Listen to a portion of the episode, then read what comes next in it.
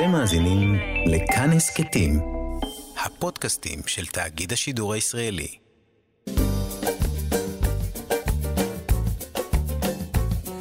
שישים החדש, עם איציק יושע. לחיות בגיל השלישי.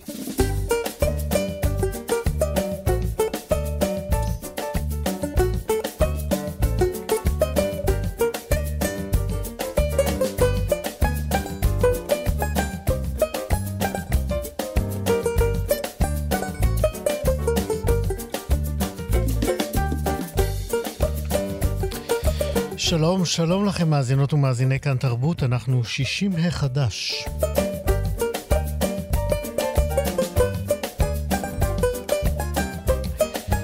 הבוקר אה, נדבר על הסיפור של החיים שלנו ועל אנשים זקנים שכותבים את הביוגרפיות שלהם ומוציאים אותן לאור בספרים מהודרים. נדבר על ועם משוררת שממציאה את עצמה מחדש בגיל 72 ובכל יום. נדבר על אה, מיזם אפ 60 פלוס של המשרד לשוויון חברתי. אם נספיק על עיסוק אה, בסרטים עם הפרישה ומוסיקה ישראלית ותיקה מראשית הפופ הישראלי ככל שנספיק. אם נספיק. בצוות הבוקר, ענת שרון בלייס, עריכת משנה, עירה וקסלר, טכנא... אה, הייתה פעם טכנאית שידור.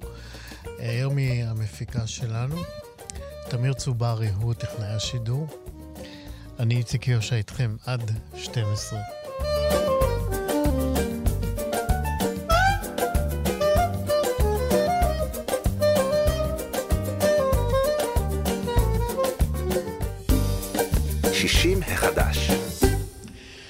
המשרד אה, לשוויון אה, חברתי מרחיב את אה, תוכנית אפ 60 פלוס ומוציא קול קורא לכל הרשויות המקומיות בארץ. אנחנו נזכיר שאפ 60 פלוס הוא פרויקט, אפשר לומר, מבורך, שנועד לליווי ולהכנה של אזרחים ותיקים לקראת וגם אחרי גיל הפרישה. המשרד לשוויון חברתי, בשיתוף עם ג'וינט אשל, הריצו פיילוט של המיזם הזה, והתוצאות המוצלחות הביאו את היוזמה החדשה. להרחבתו של המיזם הזה. שלום ליעל מבורך. שלום. את מנכ"לית המשרד לשוויון חברתי. נכון. מאשרת. קודם כל, בואי נדבר קצת על הפיילוט המוצלח. איך הוא התחיל בכלל? מה היה המקור ל, ל, ליוזמה? אז קודם כל, כמו שאמרת, מדובר ביוזמה של הג'וינט יחד עם המשרד לשוויון חברתי, שבא לסייע להתמודד עם הצומת המאוד משמעותית הזאת של היציאה לפרישה, היציאה לפנסיה.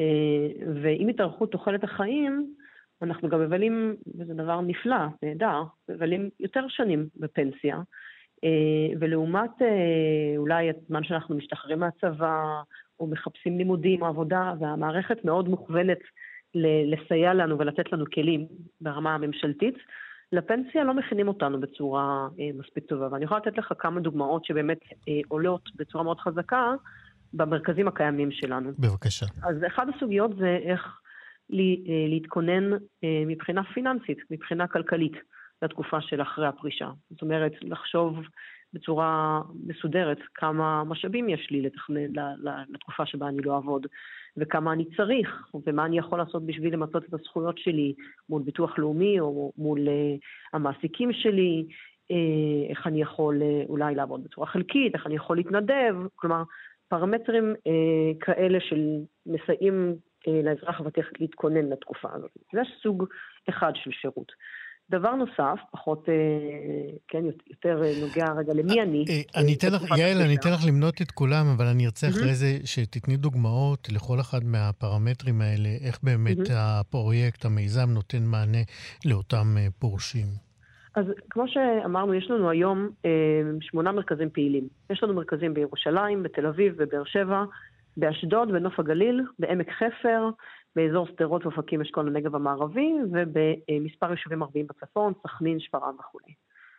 אזרחים ותיקים יכולים להגיע למרכזים האלה, חלק מהדברים, כמובן מטבע הדברים היום גם נעשים מרחוק, בזום, ולקחת קורס. הקורסים האלה הם חינמים, ולמשל מה שציינתי עכשיו, קורס אה, שעוסק בהכנה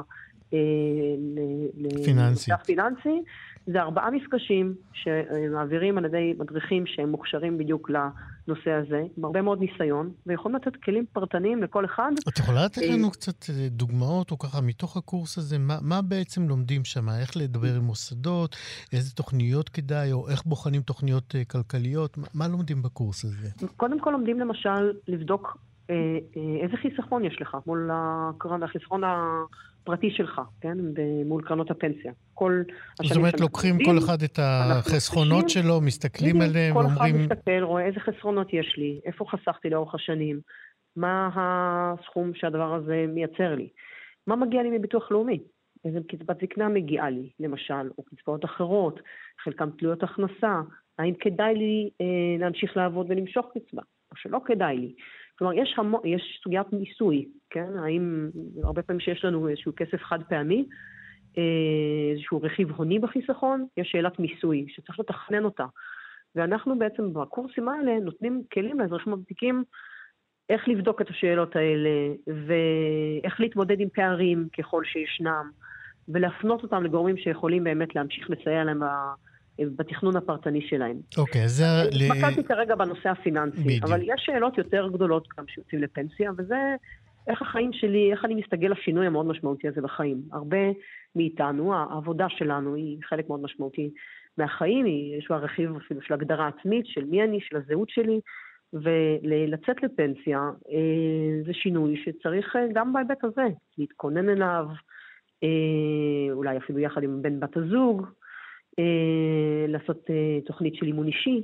חלק מהסדנאות שאנחנו מציעים כוללות אימון אה, אישי, אולי לפתוח עסק זעיר, אולי, כמו שאמרתי, להתנדב. איך, איך אנחנו מוצא את המשמעות בתקופה הזאת, שהיא תקופה, א', משמעותית, וב', גם נפלאה, כן? שאפשר לעשות איתה המון המון דברים, והרבה פעמים אנחנו רואים גם במחקר המלווה שאנחנו עושים בתוכנית, שהשנה אחרי הפרישה היא שנה מאוד קשה להרבה מאוד אנשים. והמרכזים מטרתם לסייע בזה. אז אמרנו אה, להתכונן פיננסית, אמרנו הגדרה עצמית, זהות, אה, אה, התכוננות לשינוי הזה ב, בסטטוס שלך. אה, כמה אה, אתם גם נתתם אה, תשומת לב ל, להכשרות אה, טכנולוגיות? אז אחת הסדנאות שאנחנו באמת מציעים במרכזים נוגעת בדיוק בסוגיה הזאתי, אה, של אוריינות דיגיטלית, והיכולת uh, לעבוד מול מחשב ולהשתמש בכלים uh, של ניו מדיה וזום ווואטסאפ וכל הכלים מהסוג הזה, זה באמת עוד סדנה נוספת שאפשר לקבל במרכזים. והסדנה הנושא, האחרונה היא נושא, נוגעת לנושא של אה, אורח חיים בריא, וגם לזה יש פרק, פרק נפרד, עוד פעם, כל אחד לפי העניין שלו ולפי הצרכים שלו, ככה שהתוכנית היא יחסית גמישה. לאור ההצלחה שלה בארבע שנים האחרונות מאז שהיא פועלת, אנחנו עכשיו מרחיבים את מספר המרכזים שיוקמו. אז זהו, אנחנו עוד מעט ניכנס להרחבה ולאן אה, באמת אתם אה, מרחיבים את זה. אני עדיין רוצה להישאר בשלב הפיילוט. מה בעצם אתם אה, רציתם לבדוק בתקופת, כמה שנים זה לקח? ארבע? ארבע שנים. כן. מה, מה בעצם רציתם לבדוק, ו- ואיך בכלל הגעתם למסקנה שזה מצליח או לא מצליח? במקרה הזה מצליח. אה, קודם כל, אה, את התוכנית פיתחה הג'וינט, שזה תחום המומחיות שלה, פיתוח של תוכניות אה, חברתיות בדיוק מהסוג הזה, mm-hmm. והיא לוותה במחקר מלווה שבדק גם את שביעות הרצון של המשתתפים בתוכניות, וגם את העמידה של התוכניות ביעדים שהוגדרו להם. בתוך התקופה הזאת גם הייתה לנו תקופה של קורונה, של שנה שבה בעצם מערך ההפעלה שלנו הותאם לעבודה מרחוק. אה, אבל עדיין יש ביקוש מאוד יפה לסדנאות מהסוג הזה, ומי שמשתתף בהם מאוד מרוצה מהם, ולכן אני גם מזמינה את אה, המאזינים להגיע למרכזים הקיימים, וגם לרשויות להצטרף להרחבה הזאת שכרגע עומדת על הפרק. כן, אז כמה היו, כמה רשויות אה, היו מעורבות בפיילוט עד עכשיו? אז יש לנו שמונה מרכזים, מכסות יותר רשויות, כי חלקם, כמו שאמרתי, מכסים מספר ערים. ו... שאני יכולה לתת לדוגמה את עיריית ירושלים, שבה יש אה, מספר באמת גדול מאוד שמשתתפים כל שנה, ובמכתב שמוציאה עיריית ירושלים לפורשים ערב גיל 62 או 67 לנשים, לגברים בהתאמה, אה, שהיא שולחת לתושבים שלה, היא מפנה אותם למרכז, והרבה מאוד אנשים באמת עושים את השימוש הזה ומגיעים לקורסים השונים. זאת אומרת, אנחנו באמת מנסים לעשות משהו שהוא מאוד מובנה, כמעט כמו חייל משוחרר, שיש לו קרן להכוונת חיילים משוחררים. אני סתם נותנת את הדוגמה הזאת, זה נכון גם להכוונה שאנחנו עושים בצמתים אה, חשובים אחרים בחיים. אנחנו רוצים שכל אזרח שמעוניין אה, יוכל לקבל את ההכוונה הזאת, עוד פעם, ל-20, 30, 40 שנה, זה כמה שיותר ארוך, של תקופה מאוד משמעותית בחיים. כן. אמ, יעל מבורך, אני רוצה לשאול אותך, אה, יש אמ, הבדלים בין האוכלוסיות שמשתמשות או השתמשו בפיילוט הזה? אה, אני אחדד את זה. האם הפיילוט הגיע גם לאוכלוסיות אמ, כמו חרדים, כמו אוכלוסיות במגזר הערבי, ששם יש גם עניין של שפה? אז לגבי המגזר הערבי, כן, כמו שאמרתי, יש לנו מרכז אזורי בצפון, נצרת, סכנין, שפרעם וטמרה, אה, ואכן התוכנית הותאמה ברמה השפתית וגם ברמה התרבותית, אבל אני חושבת שהאתגר שם הוא, הוא באמת שונה, אה, מכיוון שלפעמים גיל הפרישה בפועל הוא שונה, אה, וגם ההיערכות הכלכלית לפעמים שונה. בכלל, הנושא של פרישה, אה, דורש הסתכלות אה, נפרדת מבחינת החברה הערבית בגלל המאפיינים השונים. התוכנית עושה את זה, ואני מקווה שכשאנחנו נעשה את ההרחבה הזאת, אנחנו גם שם בעצם אה, נוכל להגיע לקהלים, לקהלים נוספים. מה עם החברה החרדית? והחברה החרדית, עוד פעם, המענה העיקרי שאנחנו נותנים לה היום הוא בעיקר בירושלים.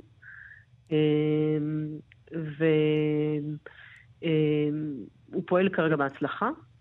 צריך להגיד, הרבה מהערים אה, או חלק לפחות מהערים שבהם אה, יש אה, אוכלוסייה חרדית גדולה, יש אוכלוסייה יחסית צעירה, אוקיי?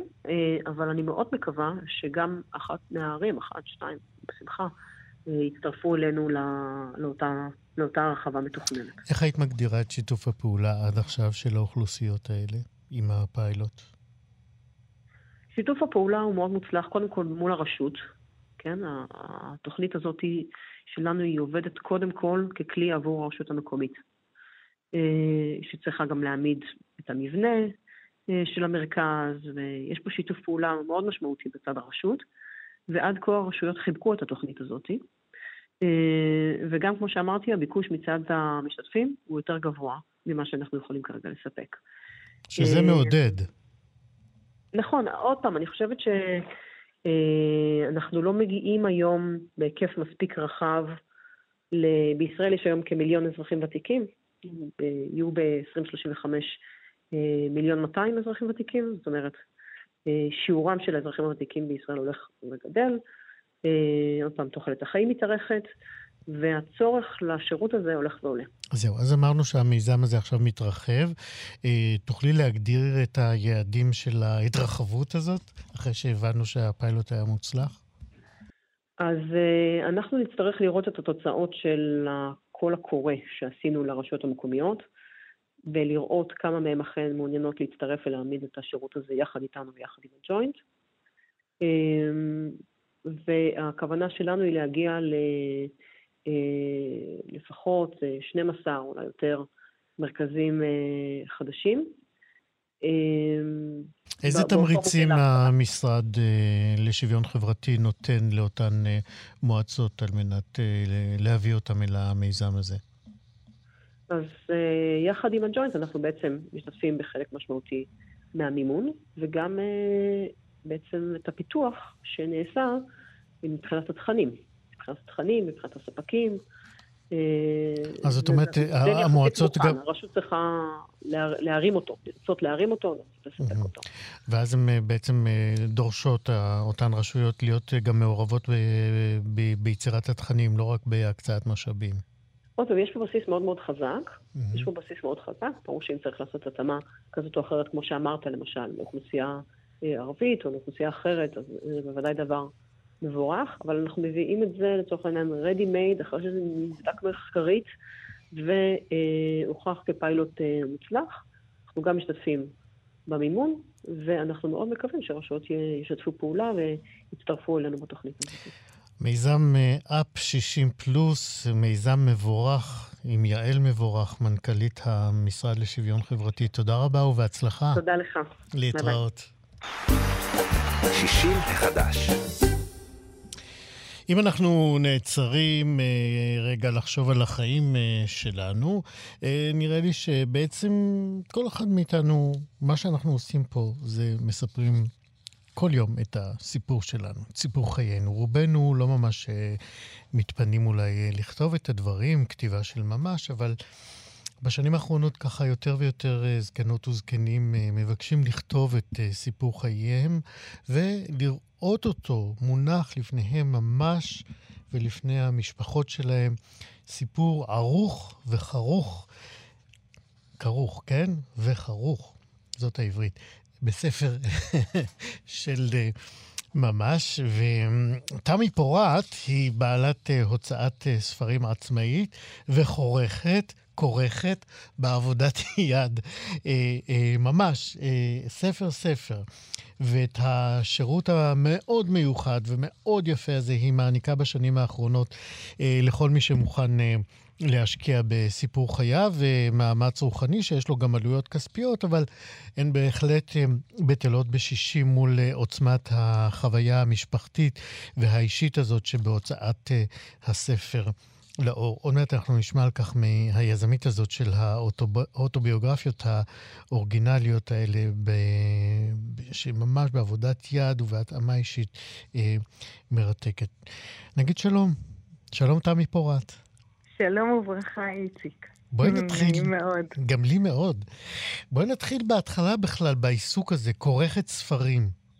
מי, מי רוצה ללמוד אה, כריכת ספרים, אלא אם כן אה, אה, יש מפעל של המשפחה וחייבים להמשיך אותו? אה, לא, אה, במשפחה לא היו אצלנו כורכים, אבל עבודות יד ודברים של תיעוד, כן, אני חושבת שקיבלתי ב... ב-DNA שלי, יותר, יותר את הדברים של תיעוד. אני צילמתי הרבה מאוד שנים, והייתי מגישה את העבודות של הצילום באלבומים מאוד מכובדים ויפים ומהודרים. ו... וזה למה? בגלל איזושהי גישה אסתטית אה, לעיסוק שלך, או שזה סיפק לך עוד איזשהו ש... צורך? סיפק צורך זה הגדרה נכונה אולי. אה, אני חושבת שכל דבר צריך להיעשות אה, בדרך המיטבית. ואם אני נותנת תמונות לאנשים, וזה אירוע, אירועים שעבדתי בהם, זה אירועים מאוד מושקעים, אני חושבת שהתמונות צריכות להיות ב... עם כבוד לעבודה.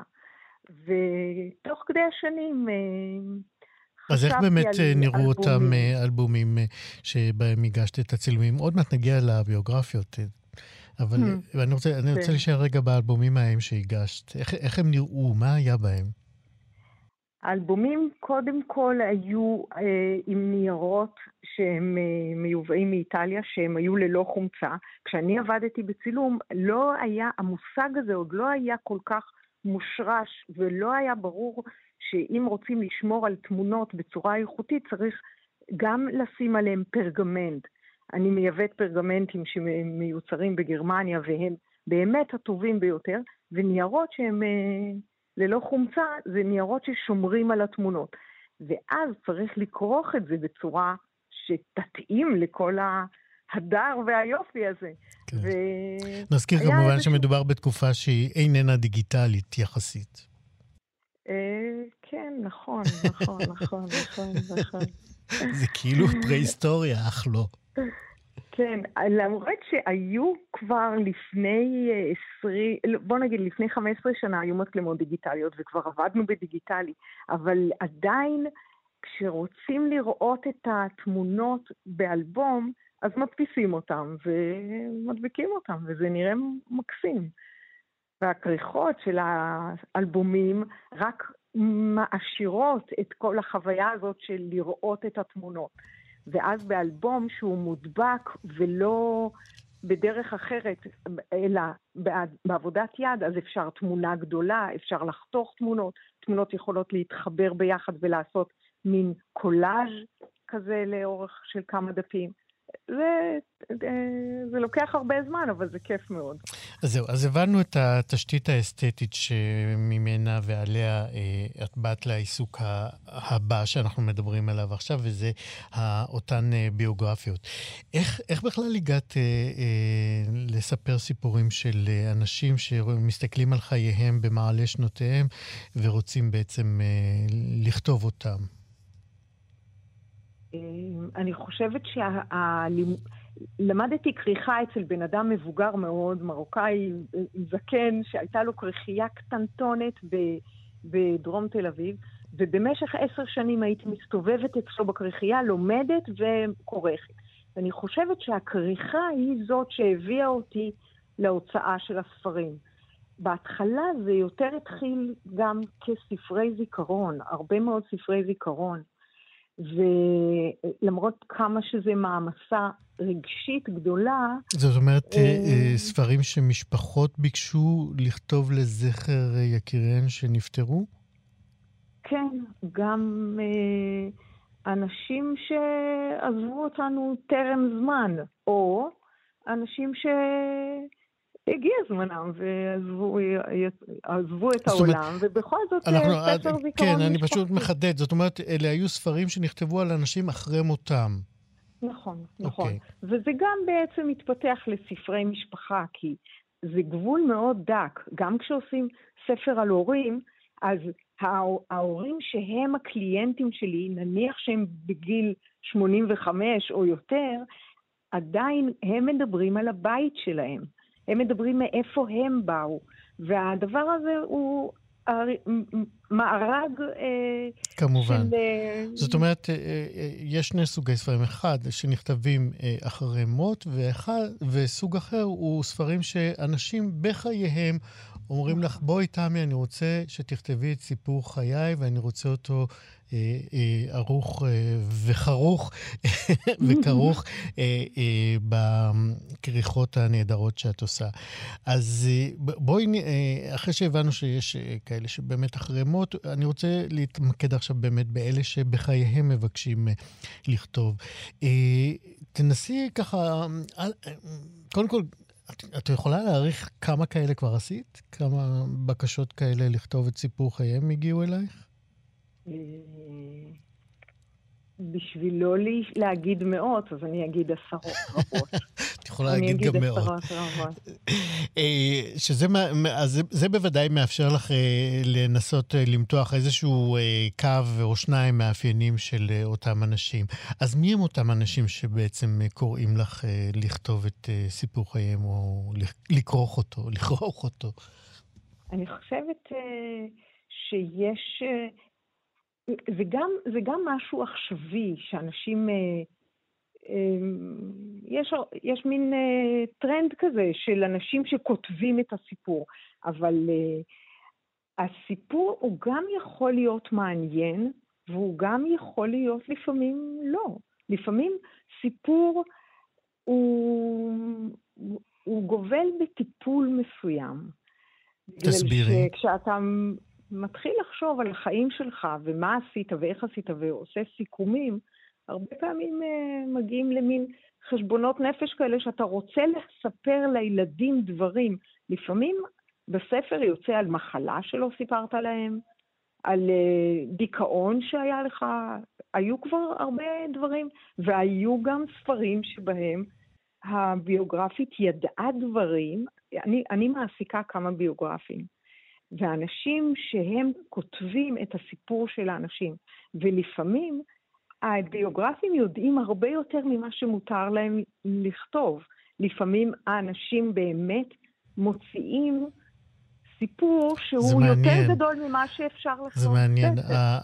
אותם אנשים, אה, גברים אה, ונשים אה, זקנים, שהביוגרפים שעובדים איתך יושבים מולם, בעצם שומעים סיפורים שבני המשפחה לא שמעו ואולי גם לא ישמעו, כי הם מספרים אותם רק לביוגרף, לא כדי שיכתוב אותם. נכון, זה, קורה. את יכולה לתת לנו קרה... דוגמאות? את יכולה לתת לי דוגמאות לסיפורים, כמובן בלי שמות ובלי לזהות, אבל אה, סוג של סיפור שסופר לביוגרף אך לא נכנס לספר. בוא נגיד שבא אליי נכד של... נכד של אישה שגרה בצפון הארץ, ורצה שאני אכתוב, שאני אוציא לאור במהדורה מצומצמת ספר על סיפור החיים של הסבתא שלו, שבעצם הסבתא היא גידלה אותו. והיה שם סיפור גדול מאוד, גם של מוות של אימא שלו, וגם היו עוד דברים במשפחה שלא דיברו עליהם. אבל כשאנחנו נפגשנו עם הסבתא, וכשאנחנו ישבנו מולה והוצאנו בסופו של דבר טקסט, בטקסט היה הרבה על החיים שלה בבית שלה, שהיה על זה פרק, וגם היה פרק על החיים שלה בתחילת הדרך עם בעלה, וסיפור אהבה מדהים. כשהנכד קיבל את הטקסט וצריך היה לאשר אותו, הוא התאכזב, כי הוא חיפש שם משהו שאני יודעת מה הוא חיפש, אבל אני לא חושבת... אני, המילה שלי היא ללקוח, ללקוחה, שזה סיפור החיים שלה. והמילה שלי היא שלא הכל ייחטא, מה שהיא ביקשה לא לכתוב, לא מופיע בספר. ולמרות שזו הייתה אכזבה, היו שם סיפורים אחרים שהוא אהב. יש אה, עוד אה, סיפורים של אה, הפתעות לטובה ולפחות טובה שהתגלו במהלך כתיבת הביוגרפיות האלה? וואו, אני לא יכולה לחשוב על ספר שלא היה בו הפתעה. אני לא יכולה לחשוב על ספר שלא מרגש ברמה שאי אפשר לישון בלילה, לפחות אני לא. יש, יש בכל ספר דברים מדהימים.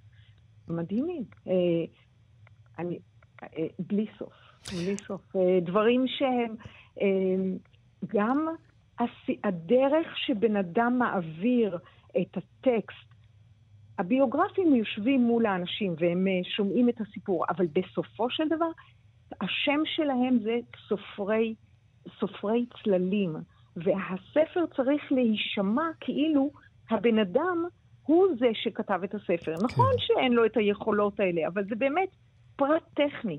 חוץ מהפתעות, ש... כן, סליחה. חוץ מהפתעות, יש גם uh, חיסולי חשבונות? אה, לא יודעת. אני כן חושבת אבל על דברים עצובים. כמו? על אנשים ש... אנשים ששמו קץ לחיים, ושההורים או המשפחה או אנשים עושים ספר לזכרם, או אנשים, בני זוג שנפטרו, ובת הזוג, אני, אני בשנייה הזאת זוכרת פשוט מישהי שבאה אליי 20 שנה אחרי שהבעל שלה נפטר, וישבה מולי ואמרה לי, אני מקווה שאת תעזרי לי לפתוח את המגירה הזאת. Mm. המגירה הזאת, ששם הבעל שלי קבור, כי היום אני כבר ביחסים אחרים ואני חיה עם בן אדם אחר. אבל מה שיש לו, מה שהיה בבן אדם הזה, שהיה הבן זוג שלי, מגיע שייכתב. יש לו ילדים, יש לו נכדים, אנחנו רוצים להוציא את הסיפור שלו. והסיפור שלו הוא היה מדהים, בגלל שהוא היה גם שף, גם בן אדם שקשור לאוכל, יצירתי מאוד, בן אדם שאהב מוזיקה מאוד, מלא חברים שכתבו זיכרונות בספר. וזה היה 20 שנה אחרי שהוא נפטר. מדהים. שהיא בעצם לא יכלה לנגוע בדבר הזה. מרתק. תמי פורת, אה, וואו. איפה אפשר לראות את הספרים שהוצאת עד עכשיו? אה, חלק מהם עכשיו פנו אליי לא מזמן מהספרייה הלאומית בירושלים, mm-hmm. וחלק מהם יעברו לשם בחודשים הקרובים, ודרך האתר שלי, תמי פורת, co.il. איזה יופי. אה, לסיום אני רוצה לדבר על הדברים הפחות נעימים. אה, מה העלות של ספר כזה? אני, אני אפילו יכולה להגיד שזה לא לא נעים. okay. זה יקר, זה ברור שזה יקר. Okay. אוקיי. אני עובדת חצי שנה עד שנה, שנה וחצי. Uh-huh. הספרים יוצאים בהמון זמן, בחודשים, חודשים. זה מינימום 25,000 שקל. אוקיי, אבל שווה, אה, אחרי מה ששמענו זה עכשיו. זה כולל את הכתיבה ואת כן. ההוצאה לאור. אה, אז זה אפילו לא הרבה. יחסית לתוצאה המרגשת, כמו שלמדנו עליה עכשיו מהדברים שלך. תמי פורת, תודה רבה שדיברת איתנו. תודה רבה רבה. להתראות. תודה רבה. 60 החדש. האורחת הבאה שלנו עכשיו היא, אפשר לומר, אישה שממציאה את עצמה מחדש בכל אחת מתחנות אה, חייה השונות. שני אה, ספרי השירה שהיא כתבה ראו אור במרווחים של אה, שנים רבות. היא נולדה תחת שם אחד להורים שאהבתם הייתה עזה כמוות, ובגרה ואימצה לה שם אחר, אחר לחלוטין. ואפשר לומר שהאורחת שלנו יכולה להיות מועמדת טבעית לגמרי לכתיבת ביוגרפיה של תמי פורת, שדיברנו איתה עכשיו, והיא גם האורחת שלנו כאמור. עכשיו, שלום למשוררת דלית בת אדם. שלום וברכה. מה שלומך? מתרגשת מאוד. זה טוב, מתרגשת זה נהדר, כי זה ישמח גם אותי. אני רוצה, ברשותך, לקרוא שיר שלך, שאולי ככה קצת מגדיר את סיפור המסגרת שלך, כן. ואחרי זה אנחנו ביחד נצלול בזמן שיש לנו לתוך הביוגרפיה שלך. בסדר? אוקיי. אז זה, זו אני שנולדתי בסתיו, כך מתחיל השיר. וואו, וואו, וואו, וואו, וואו. זה הכרטיס ביקור. הוא שאמרתי. אז הנה, אני אקרא אותו ואנחנו נמשיך לדבר. זו okay. אני שנולדה בסתיו, כן, זו אני שנולדה בסתיו בחודש ספטמבר. ואני הבת הבכורה והיחידה של רומאו ויוליה. צמד החמד מהעיר דמשק שבסוריה, שחזרו זה אחר זו, הסתתרו, נפגשו ונשלחו שליחים עם פתקאות אהבה הנקובים בתחנוני סלסול מאבי ויקטור לאמי ליזה. זה הסיפור שלך, דלית בת אדם, אה, ואת נולדת לתוך סיפור האהבה הזה, תחת איזה שם? פרידה. ומה קרה מאז? מה קרה?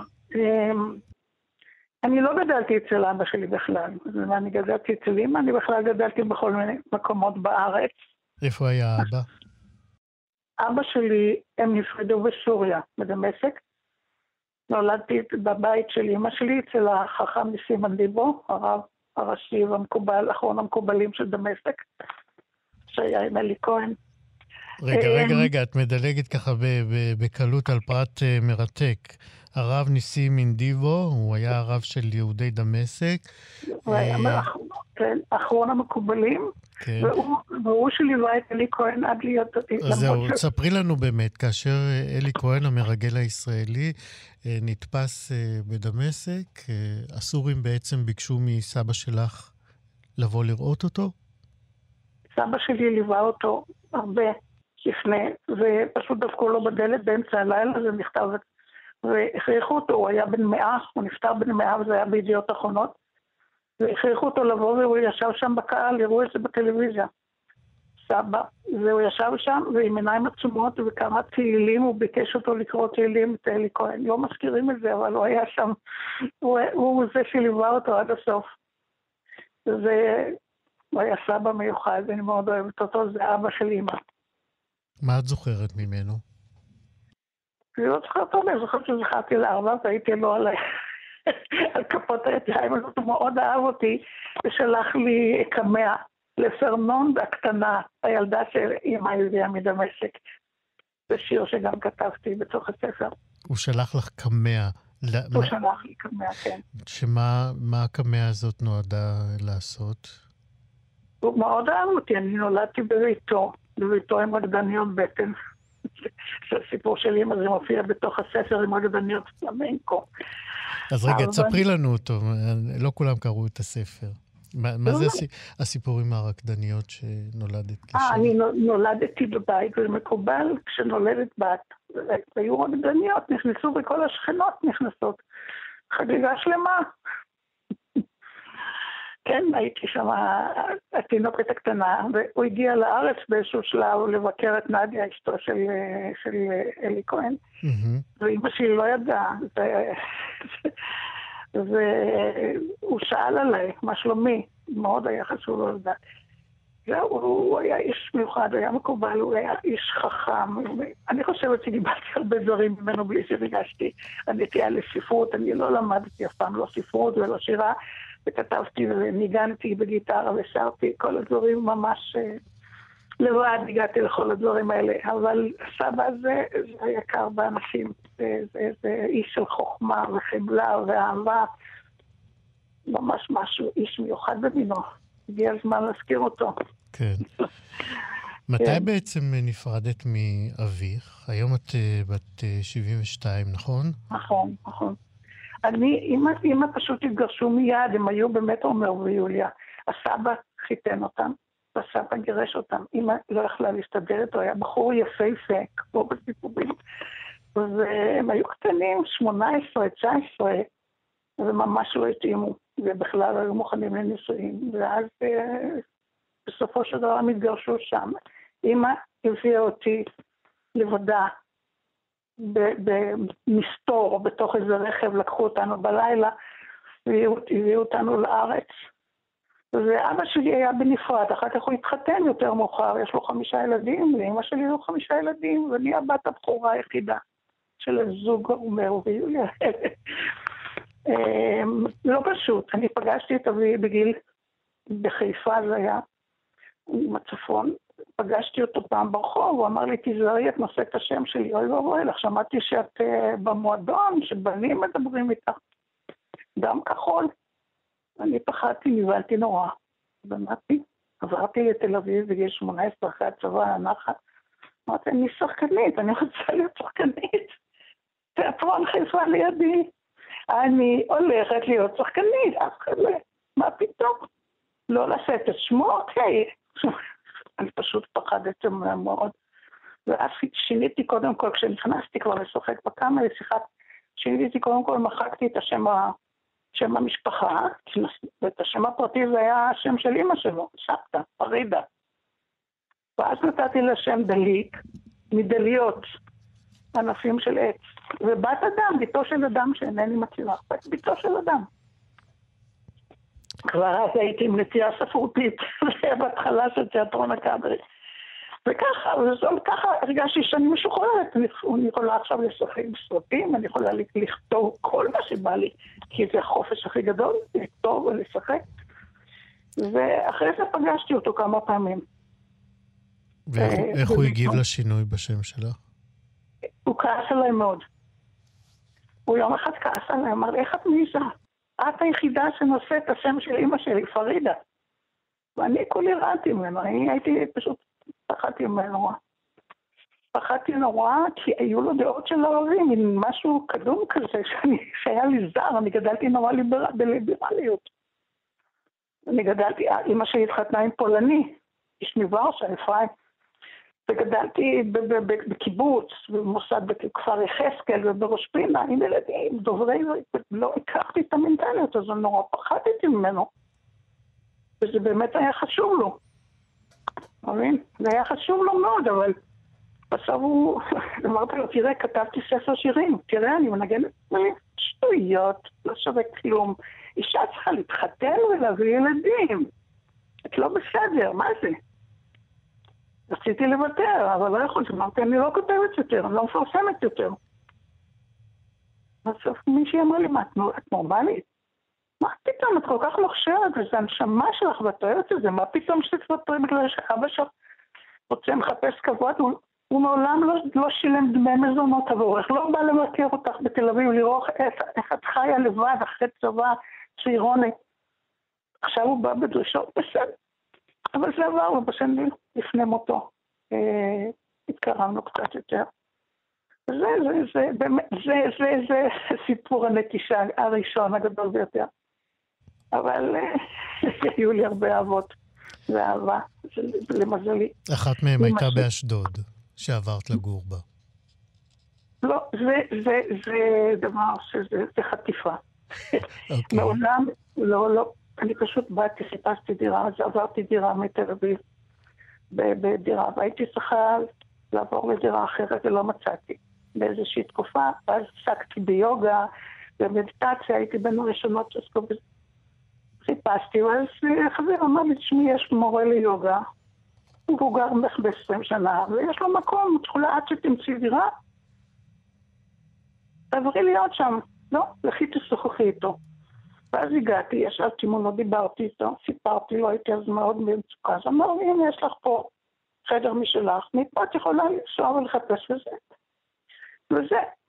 הוא התאהב בי נואשות, אני ממש לא. הוא היה איש נורא מעניין, הוא היה איש מרתק, הוא עסק בדברים שמעניינים, אבל אני הייתי זמנית, עשיתי ניסיונות לחזור ולצאת, הגעתי לשמעון פרס, הגעתי לחברי כנסת, אמרתי, זה לא העיר שלי, אני לא אשדודית. אני בחרתי בתל אביב מחיפה, בתל אביב, אני צריכה עולם של אומנות. אני צריכה, אני פגשתי את אברהם חלפי שבגללו הוציאו את השירים הראשונים שלי, בתיאטרון הקאמרי. יהושע סובול לקח שיר, שירים שלי ומכר אותם בתיאטרון. אני מכירה אנשים הכי ידועים, אשתו של אלתרמן, שפגשתי אותה אישית, וכל מיני אנשים נפלאים. לא הייתי עושה את זה באשדוד, אני פשוט לגמרי גולה. יש לי שיר שמדבר על גלות, להגיע הביתה שלי. זה לא הבית שלי. כן. דלית בת אדם, אנחנו צריכים לסיים. ביקשתי ממך אה, לבחור אה, שיר אה, כן. לפרידה מה, מה, מהשיחה הזאת שלנו. את בחרת את אה, השיר אגדה, או כמו שמכירים אותו, על שפת ים כנרת. למה דווקא השיר הזה? אה, אה, אה, אה, הבנתי. יש לי שיר בתוך הספר, יש לי שיר אה, בספר, אם אתה רוצה אני אקרא אותו, אבל לא כן. חשוב, יש שיר שנקרא כעת ימים של חסד, שהוא על שם כל הספר כולו. בואי נשמע אותו, יש לנו דקה, כן.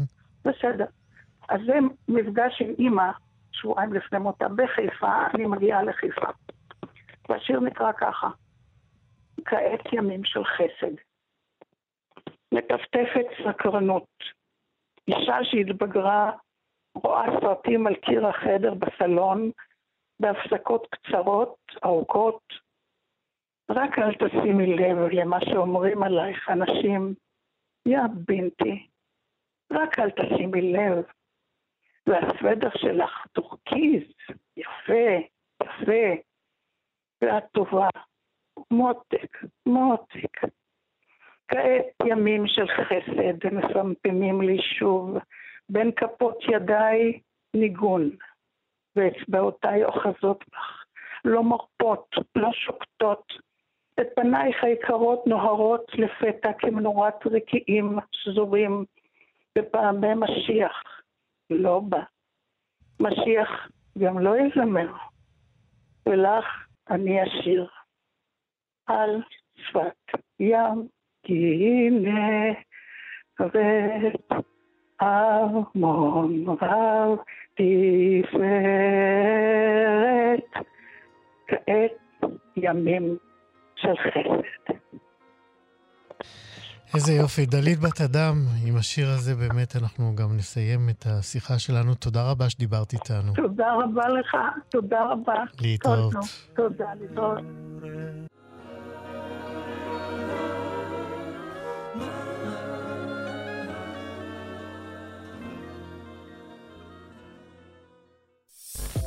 אתם מאזינים לכאן הסכתים, הפודקאסטים של תאגיד השידור הישראלי.